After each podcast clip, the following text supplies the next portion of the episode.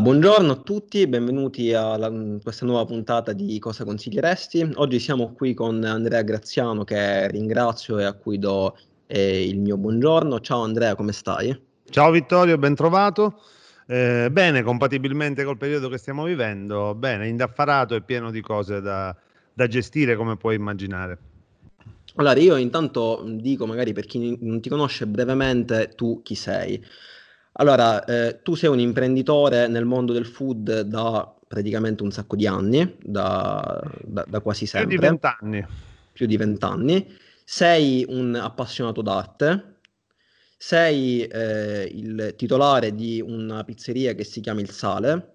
e poi sei il proprietario... Non più, ti devo interrompere perché da quasi okay. un anno e mezzo ho venduto l'attività del Sale. Da prima, prima che aprissi food a Milano e il secondo a Palermo, quindi diciamo adesso mi occupo di food al 100% e di tutto il progetto legato a food. Ok, diciamo quindi il tuo core in questo momento appunto è essere, diciamo, gestire questa catena di ristoranti che si chiamano Food Bottega Sicula a Catania, Palermo e Milano, dico bene? Sì. Allora, io appunto partendo direttamente da food, ehm, mi piace, mi vorrei farti una domanda perché ho fatto una riflessione. Eh, io ho visto che spesso nel mondo della ristorazione, dei locali, del food, del beverage, ehm, magari specialmente a Catania perché è il posto in cui vivo, ma probabilmente anche fuori, vedo che c'è ehm, diciamo una presenza eh, fisica, forse anche eccessiva, del titolare eh, all'interno del locale, quasi come se Mm, senza di esso il, il, locale, la pizzeria non, non, riuscirebbe ad andare avanti. Tu avendo eh, diciamo, i tuoi locali in diverse città sparse per l'Italia, per forza di cose non puoi essere fisicamente presente contemporaneamente in tutti e tre i locali. Quindi immagino hai dovuto ricorrere probabilmente anche a, a quella che è la delega, eh, ad affidarti molto ai tuoi collaboratori. Com'è per te diciamo, questo fatto di non poter essere sempre presente al 100% eh, nei tuoi locali e quindi di doverti affidare ai tuoi collaboratori. Come ti è venuto? Fin dall'inizio hai avuto questo tipo di mentalità oppure è stato un percorso?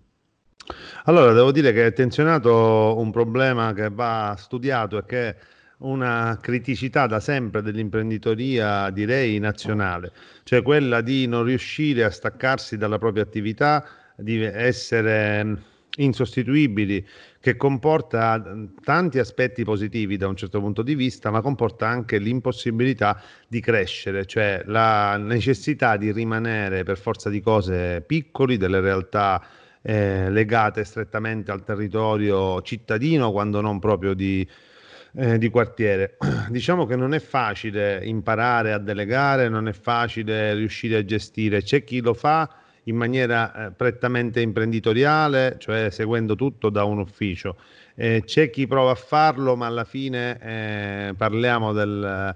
eh, dell'esempio basilare della signora alla cassa del bar che non si stacca mai dalla sua attività. Diciamo che, come hai detto tu, sono dei percorsi che si fanno, non tutti riescono a farli. Diciamo, io ho avuto il mio primo periodo, prima parlavi del sale, miei, il mio primo periodo in cui ero, mi sentivo insostituibile, di fatto prendevo il posto di tutti, per cui era impensabile che io mancassi in una, una serata o un sabato dal, dal, locale. Tra l'altro crei quella situazione che i clienti vengono apposta perché cercano te, perché eh, vogliono la figura del titolare che li, che li riconosce. Eh, di fatto, se vuoi fare delle cose un po' più grandi, è impensabile che tu possa essere sempre eh, a prescindere eh, nella tua attività. A maggior ragione quando, come nel mio caso, io adesso ho cinque locali divisi in tre città, tra l'altro con due nuove aperture che al momento sono bloccate, una delle quali all'estero. Quindi per forza di cose devi eh, imparare a delegare, devi strutturarti, devi avere un team eh, che ti supporta e che anzi lavora meglio di te proprio perché eh, è specificatamente concentrato su alcuni aspetti, perché di fatto il titolare di solito fa tutto e tutto non puoi farlo bene, o, o meglio, puoi ri- arrivarci a stento eh, con tan- tantissimo dispendio di energie, con grosso stress, allora diciamo che l'obiettivo più importante che ho raggiunto è quello di riuscire a trovare la serenità e la lucidità per poter organizzare il lavoro e avere un team che adesso è abbastanza ampio perché siamo quasi 160 di persone molto valide, strutturate in modo che ognuno sappia cosa fare per far andare la macchina avanti. Sì, infatti mi viene in mente la frase, se non mi sbaglio, di Steve Jobs che diceva eh, io non, non, pago, non ho dei dipendenti per dirgli cosa fare, ma ho dei dipendenti affinché loro dicano a me cosa fare. Forse un po' anche questo il senso. Ma, eh, sì, in, in, piccolo fondamentalmente sì, di fatto è importante circondarsi di, di competenze eh, ovviamente è giusto sapere tutto, è giusto sapere conoscere i meccanismi delle varie cose della propria azienda, ma da soli si fa poco o si fanno cose magari piccole, anche importanti ma piccole. Se vuoi fare delle cose più importanti, per me riuscire a far sì che Food fosse conosciuto a livello nazionale e anche qualche passo fuori, eh, era fondamentale, ma sarebbe stato impossibile se avessi avuto la presunzione di fare tutto da solo. Senti, bazzicando sui social network di food, ehm, sia su Facebook sia su Instagram, ho notato che sono abbastanza curati, immagino, insomma, comunque ci teniate molto. Ehm, ti volevo chiedere, oggi nel mondo della ristorazione, ehm, stare sui social è una vetrina o comunque un plus oppure è qualcosa che è necessario secondo te? Allora è un po' come parlare, non è necessario se non hai niente da dire. Quindi è fondamentale stare sui social eh, e se hai delle cose da raccontare, delle storie di cui parlare, ehm, o, quindi, o hai eh, un uh, ufficio marketing eh, molto acuto che ha la capacità di creare contenuti anche dal, dal niente e quindi riesci a comunicarli, oppure hai delle bellissime storie, come nel caso nostro, che di fatto non abbiamo il problema del, del creare o dell'inventarci dei contenuti perché anche tante volte sbagliando facciamo tante cose, tante delle quali le facciamo col nostro staff, con i nostri ragazzi, col nostro team. Per cui diciamo che col nostro ufficio marketing, che da anni ormai è interno all'azienda, anche se abbiamo delle aziende che ci fanno delle consulenze con cui ci rapportiamo, eh, di fatto noi raccontiamo il, il, vissuto di ogni giorno e quelli già sono dei contenuti. Se, se, hai visto anche durante questo periodo di lockdown non ci siamo fermati mai, abbiamo prodotto eh, tante attività e le abbiamo raccontate, devo dire, con grandi riscontri. Sì, ho visto anche queste live che stai facendo in questo periodo. Ehm, senti, quando ho aperto Food a Catania, ehm, io mi ricordo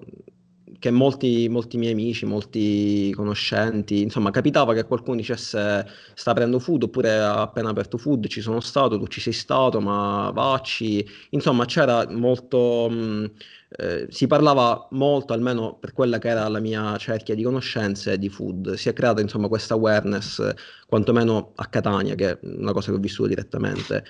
Come si fa a creare questa awareness, questo passaparola in qualche modo attorno al proprio brand? È qualcosa che si fa in maniera scientifica? È una conseguenza di un lavoro fatto bene? Tutte e due cose? Allora, quelli bravi lo programmano. Io purtroppo non posso dire di aver fatto la stessa cosa perché eh, evidentemente anche inconsciamente ho messo assieme tutto il lavoro dei 10-12 anni precedenti, intanto per eh, mettere assieme tutti i produttori di massima eccellenza che avevo conosciuto e ricercato appunto in questi anni. Quindi il lavoro che avevo fatto nel ristorante precedente l'ho messo assieme. Dopodiché, eh, se ci metti un contenitore bello, innovativo come quello che è eh, Food, il suo design, soprattutto ti parlo di quando abbiamo aperto circa sette anni e mezzo fa, che anche lo stesso stile era molto molto innovativo, adesso se ne vedono tanti locali che più o meno hanno lo stesso stile, chi perché magari ha preso spunto, chi perché segue un po' la tendenza, però in quegli anni questo locale così avvolgente, così pieno di, di cibo, di emozioni, era una cosa inusuale, il fatto di raccontare con una lingua diversa, che quella che ci siamo inventati noi, il nostro foodish, sui, sulle lavagne, ma anche sulle magliette, piuttosto che su tutto il merchandising, perché tra l'altro facciamo, abbiamo tanti oggetti in vendita, oltre alla bottega dei prodotti. Quindi di fatto eh, non abbiamo immaginato di creare una consapevolezza nel cliente della credibilità del, del marchio food, ma diciamo che siamo arrivati subito all'obiettivo. Tra l'altro solo dopo ci siamo accorti di quanta importanza aveva avuto l'identità forte di questo brand quando ci siamo spostati a Palermo dove tutti immaginavano che non ci conoscesse nessuno e già dalla prima settimana abbiamo iniziato a fare ritmi spaventosi di 700-800 coperti al giorno e poi eh, il, diciamo, la prova del 9 è stato spostarsi a Milano dove al solito i vari disfattisti parlavano di un posto dove di fatto è vero c'è tutto, a Milano c'è una concorrenza spietata sul panino e sull'hamburger men che meno, eh, devo dire siamo arrivati mh, mm, noi con molta discrezione in punta di piedi, eh, però siamo arrivati con la voglia non di eh, provare a emigrare per trovare successo, ma di fatto volevamo arrivare a Milano a testa alta per eh, far presente che avevamo creato e fatto tanto qui in Sicilia, avevamo raggiunto i nostri obiettivi qui in Sicilia, dove come sai spesso si dice che molte cose non si possono fare, e, e quindi andavamo a Milano per raccontare una bella storia. E così è stato preso il nostro messaggio e abbiamo da subito avuto grande successo anche perché eh, a Milano eh, diciamo ci sono tantissimi siciliani che, che, aspettavano, non vedevano l'ora di avere un vicino un posto come Food e poi sono stati loro stessi a portare i milanesi e gli altri diciamo eh, altre, il resto della clientela per far capire come si mangia in Sicilia. Tra l'altro noi siamo riusciti in un obiettivo che sembra assurdo, cioè quello di raccontare la Sicilia, la tradizione siciliana facendo hamburger o dog, kebab, che sembra una cosa totalmente fuori di testa. Sì, infatti, mh, mm, allora, se io se, se dovessi spiegare a qualcuno qual è la filosofia, diciamo, di food, io ti direi, poi magari mi dirai se ci ho, ho azzeccato oppure no, eh, quella di cibo innovativo ma comunque tendenzialmente 100% siciliano, quindi questo mix fra cibo innovativo 100% siciliano eh, in un ambiente comunque innovativo. Una, una, una, cosa del genere, però dove per quanto ci sia questa sorta di innovazione si mantiene al 100% questa presenza di sicilianità, di cibo siciliano, di produttori siciliani, eccetera. È questa più o meno la filosofia o un'altra? Allora, guarda, non è cibo innovativo perché di fatto l'hamburger o il panino o il kebab non l'abbiamo inventato noi. Ci siamo semplicemente limitati a eh, mettere al centro una cosa straordinaria che sembra così semplice da sembrare normale, cioè la qualità altissima del prodotto eh, messa un, uh, all'interno di due fette di pane sotto forma di hamburger che di solito dovrebbe essere il peggio del peggio, cioè il contrario della qualità. Di solito si pensa al junk food o ai fast food. Quindi la parte innovativa è stato prendere un prodotto che è sempre esistito e farlo bene. Un altro elemento è quello di renderlo fruibile, quindi la possibilità per tutti, tra l'altro come sai food è veramente trasversale, noi abbiamo clientele di qualsiasi eh, livello sociale, economico e anche eh, anagrafico. Quindi di fatto l'idea nostra è quella che le cose buone sono per tutti e devono essere per tutti, non per la famosa nicchia. Se poi metti assieme una serie di elementi che siano di marketing, di comunicazione, di estetica, di design e soprattutto l'elemento fondamentale che è la parte umana della nostra azienda, perché di fatto tu sai che siamo sempre pienissimi, c'è un mare di gente, siamo aperti tutto il giorno, anche a Milano siamo aperti fino a luna di notte e i nostri ragazzi hanno sempre un sorriso per tutti e sono sempre super operativi. Questa è una cosa per noi fondamentale perché di fatto le, le persone sono quelle che creano le aziende eh, per quanto riguarda il discorso della nicchia che, di cui tu parlavi, cioè il fatto sì. che mh, la clientela di food è clientela di tutte le età, di, le, di tutte le classi sociali, eccetera, eccetera, voi vi siete, diciamo, avevate già dall'inizio questa idea di non rivolgervi esclusivamente a una nicchia? Perché per esempio di solito eh, quando qualcuno vuole avviare un progetto, quello che si dice spesso è trova la tua nicchia, rivolgiti a quella e poi solamente dopo ti espandi. Voi da subito avevate pensato di non rivolgervi a una nicchia oppure inizialmente avevate avevate pensato? Ci rivolgiamo magari solamente a ragazzi da 25 a 35 che lavorano? Guarda, noi volevamo rivolgerci a tutti, di fatto eh, questo progetto eh, all'inizio non doveva essere quello che poi è diventato, o meglio, no, non ce l'immaginavamo neanche nel migliore dei nostri sogni. Fondamentalmente doveva essere un piccolo gioco uno spazio d'attesa per tutta la gente che aspettava per l'altro ristorante. Eh, quindi è nato in maniera un po' giocosa, doveva essere un posto dove la gente eh, consumava un cocktail, un paninetto in attesa di sedersi poi al ristorante. Figurati che eravamo in 5 all'inizio e adesso solo per la bottega di Catania siamo 56. E questo fatto di rivolgervi a tutti, secondo te, può in qualche modo rendere più difficile anche la parte di mm. marketing, che comunque immagino, benché voi puntate alla qualità del prodotto, ci sia anche una parte di marketing. Eh, ve la rende più difficile oppure no? No, per niente. Eh, diciamo che noi impuntiamo la nostra strategia eh, di marketing su quelli che sono dei nostri ideali molto fermi e quindi eh, parliamo sempre di integrazione, ma non, non, diamo solo parole, nel senso che abbiamo tanti progetti in essere, ma già basta venire in uno dei nostri locali, vedi che abbiamo quasi 13-14 etnie diverse, quindi abbiamo ragazzi da tutte le parti del mondo che lavorano tranquillamente assieme e sono perfettamente integrati con tutte le attività che facciamo. Parliamo di eh, sostenibilità, soprattutto nelle piccole produzioni, abbiamo circa 60 produttori di cui siamo il miglior cliente. Alcune di queste aziende, per alcune di queste aziende noi facciamo eh, un fatturato che supera il 90% del, dei loro introiti, quindi puoi immaginare come sosteniamo anche il comparto che c'è attorno, l'indotto è molto molto ampio e in generale cerchiamo di eh, dare dei messaggi e anche fare delle cose per il nostro territorio, quello che ci interessa. Abbiamo fatto diverse cose in questo periodo a Milano, ma anche a Catania, a Palermo. Per esempio, a Milano abbiamo, in questo periodo di chiusura, abbiamo cucinato per, eh, per gli ospedali milanesi, quindi per i medici e gli infermieri. Abbiamo eh, partecipato con delle donazioni insieme ad altri ristoranti per eh, donare delle cifre alla Croce Rossa, all'Empals, eh, a diversi anche ehm,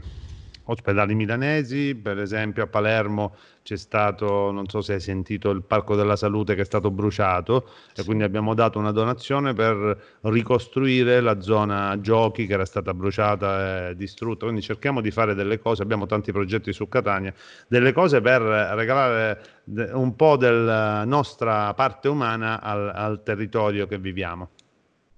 Sì, stavo pensando anche che mh, appunto spe- spesso, comunque, no- non, tu- non in tutti i locali, in tutti i ristoranti, eccetera, eccetera, però spesso quando uno va a mangiare va semplicemente a mangiare. Il fatto che voi eh, mm. siete così attivi, eh, credo, poi magari me lo confermi tu, può fare in modo che chi viene a man- chi va a mangiare da food non va solamente a mangiare un panino, ma si sente proprio parte di una filosofia, forse anche un modo di pensare e un modo di agire. Sì, ma secondo me è fondamentale devo dire, food piace a tanti, è per tutti, come ti dicevo, ma se c'è un 3-4% di persone che non amano il nostro tipo di filosofia, ci può anche stare, non puoi essere voluto bene da tutti, però per noi è importante lanciare dei messaggi anche a volte essendo impopolari, anche sapendo che possiamo eh, suscitare delle critiche,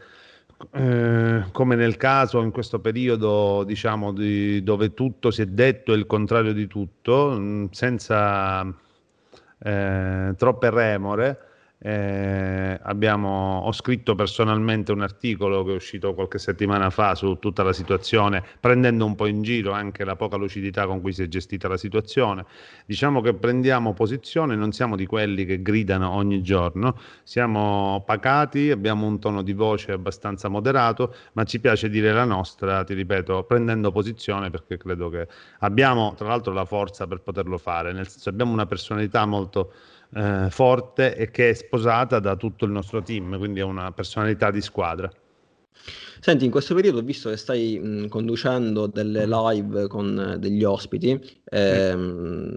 gli ospiti illustri del mondo del, del food. Eh, in particolar modo mi ricordo che, se non mi sbaglio, nella prima o nella seconda hai intervistato Oscar Farinetti. Sì. Eh, e insieme a Oscar eh, avete, mh, avete, parlato di un aspetto che a me sta particolarmente a cuore, cioè, se non mi sbaglio, Oscar Farinetti diceva ehm, che lui, mh, un po' in maniera un po' provocatoria, però una, co- una cosa intelligente, che lui è da, da tanto tempo che mh, copia dagli altri, nel senso che prende spunto dagli altri e poi fa proprie quelle cose. Ehm, cosa che magari la gente spesso eh, prova invece a fare delle cose totalmente diverse da quello che vede per trovare l'elemento eh, innovativo, quando invece copiare nella realtà è una cosa bella, nel senso vuol dire prendere spunto da quello di positivo che c'è mh, negli altri e nelle altre realtà. Tu eh, nella tua vita imprenditoriale ehm, l'hai fatto tu questo aspetto del copiare, fra virgolette?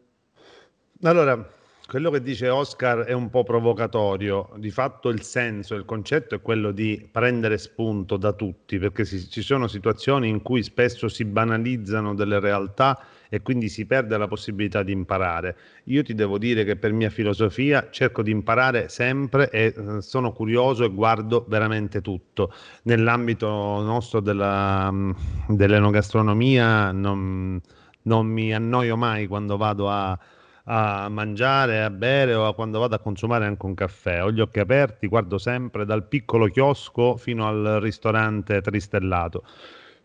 Il discorso è che spesso si tende a banalizzare la cosa e si, ci si limita a imitare. Ecco, l'imitazione, appunto lo dice la stessa parola, non è una cosa originale, mentre prendere spunto da più cose, cioè magari tu puoi aprire un ristorante eh, con l'ambizione di prendere la stella Michelin avendo copiato da un chiosco un baracchino sulla spiaggia, cioè può capitare, o puoi prendere spunto dal giovane di turno che anche a 20 anni apre una bottega e fa delle cose carine, come raccontava proprio Oscar nel caso dei ragazzi di Cagliari. Quindi devo dire, io ho sempre preso spunto perché ho viaggiato tanto e ho mangiato tanto, che è una cosa per me è stata molto formativa un po' in tutto il mondo. E, per esempio da Italy ho preso tantissimi spunti, glielo raccontavo anche perché è uscito fuori il discorso del suo libro dove lui ha, ha messo in uno dei suoi primi libri ha, ha, messo semplicemente tutte le foto dei suoi dei cartelli che erano da Italy che io avevo già fotografato circa due anni prima quindi è stata una cosa molto carina questa. E, per esempio in tanti hanno copiato ma anche parecchio e anche in maniera sfudorata eh, da food, ma nessuno ha, ha, avuto mai lo stesso successo. Quindi di fatto io dico spesso che è, eh, un, food è un progetto eh, tanto copiato, ma al momento ancora inimitabile, ma non perché voglia autocelebrarmi perché nessuno ha visto la vera essenza o ha voluto vedere la vera essenza di food, o meglio nessuno di quelli che ha preso spunto. Quindi ci sono in tanti che hanno copiato l'estetica, i cubi, le mensole, piuttosto che i nomi dei panini, il menu o, le, o l'aspetto. Qualcuno ci ha copiato anche eh, il, il, modo con cui raccontiamo, quindi il nostro, il nostro linguaggio. C'è un locale a Bergamo che ci ha copiato proprio oltre al nome anche i nomi dei panini, quindi le cose più disparate. Anche, ma anche il nome. Sì, sì. Nessuno ha, è andato oltre eh, guardando la vera essenza del food, che non è il cibo e basta, ma è l'intera esperienza che cerchiamo e ogni tanto ci riusciamo anche di regalare a chi viene a fruire dei nostri spazi e dei nostri servizi.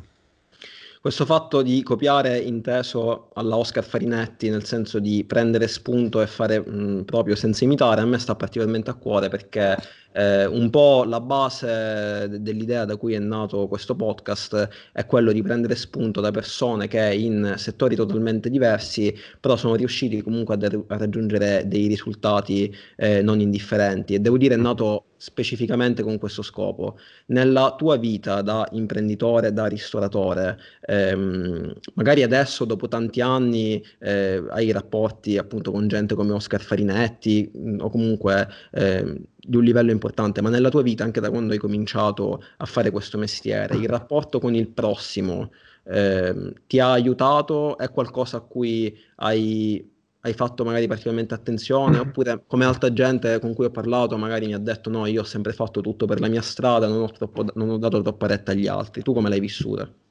No, no, guarda, io sono una persona molto decisa eh, che difende le, le proprie idee, eh, diciamo a spada tratta, ma mi confronto sempre, sempre tantissimo con tutte le persone che incontro. Cerco di trarre il meglio da tutti gli incontri. Secondo me la parte umana, come ti dicevo anche nel progetto imprenditoriale di Food è, è fondamentale. Quindi devo dire io tanta cavarbietà sicuramente ci vuole se vuoi fare impresa, quindi tante cose le devi fare da solo, soprattutto quando ci sono le situazioni più complicate, spesso ti trovi da imprenditore a, a, a vedertela da solo e dover risolvere tante situazioni anche complesse, però l'aiuto, l'energia delle persone che ti seguono, che seguono un tuo progetto, che, che, ti sostengono, secondo me è fondamentale. Soprattutto io sono circondato da tantissimi ragazzi, anche giovanissimi, parliamo di ventenni, venticinquenni, che ti danno tanta carica, soprattutto perché sposano il tuo stesso progetto, ti dimostrano di essere... Ehm, contenti di, di quello che fai anche per loro e quindi questa cosa mi dà tanto non sono uno di quelli che ha fatto tutto da solo, anzi le cose più belle le ho fatto grazie, grazie a persone che mi hanno collaborato. Senti, arriviamo alla parte finale di questa intervista. Io alla fine chiedo a ogni ospite ehm, cosa consiglierebbe a qualcuno che si trova in una determinata situazione. Allora a te voglio chiedere, visto anche che ho letto ehm, sul sito di Food, in qualche modo hai dato, hai dato qualche consiglio ai tuoi colleghi ristoratori tu cosa consiglieresti a un collega che in questo momento ha un locale chiuso, non sa quando aprirà, non sa quando aprirà, se aprirà con, dovendo fare un terzo dei coperti rispetto a prima, cosa consiglieresti? Allora, prima di tutto di evitare assolutamente di leggere i giornali e di leggere la maggior parte dei magazine, soprattutto quelli dedicati alla ristorazione, che continuano ogni giorno a pubblicare le foto di questo fantastico plexiglass sui tavolini e continuano a dirne una diversa ogni giorno. Fino a stamattina sono usciti diversi articoli che parlano di, del nuovo protocollo che ancora realmente non c'è. Quindi io consiglio solo un po' di eh, lucidità nel guardare a quello che sta avvenendo e io sono convinto che i tanti, e ce ne sono tanti veramente, eh, ristoratori bravi che hanno fatto bene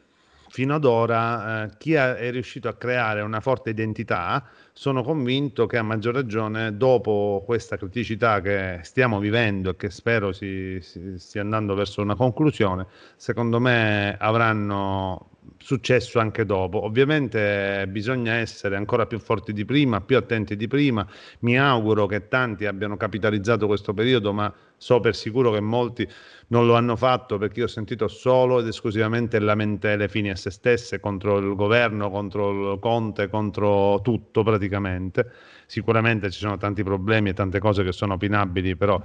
credo che, anzi sono sicuro che lamentarsi non, non aiuta non, cre- non, sono uno di quelli che dice se vuoi stare bene lamentati, quindi meglio non lamentarsi e, vedere con eh, spiccata attenzione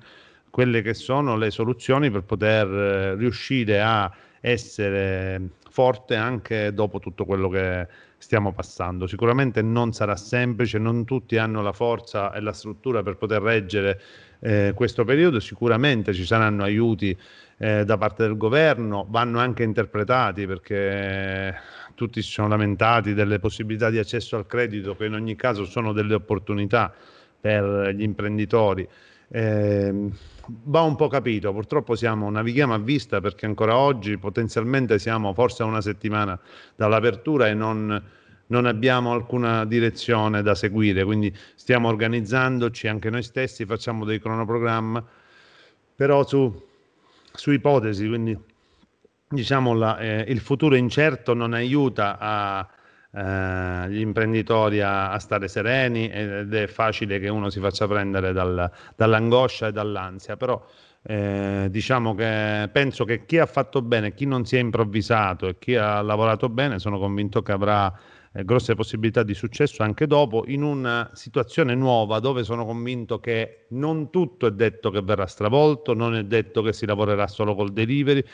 Credo sia impossibile che la gente non abbia voglia di ritornare a socializzare e soprattutto a vivere le esperienze nei ristoranti, ma già l'abbiamo visto in questi giorni, nei primi giorni di leggera apertura, la gente ha voglia, inutile che si sentano le critiche sui navigli, sul mondello, ma la gente ha bisogno di uscire dopo due mesi, due mesi e mezzo che si sta a casa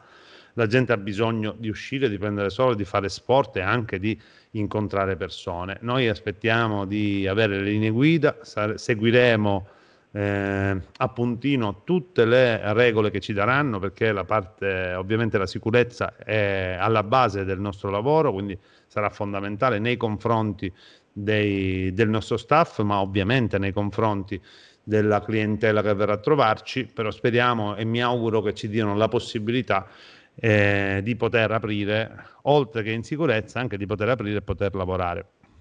Certo, anche perché ho sentito parecchie persone dire che alla fine di questo lockdown volevano andare a prendersi una pizza e bere una birra, quindi sono convinto che la voglia di tornare fuori c'è e come, se c'è. Eh, io ti ringrazio per aver partecipato a questa intervista, ringrazio tutti quelli che ci hanno ascoltato e alla prossima puntata. Ciao, arrivederci.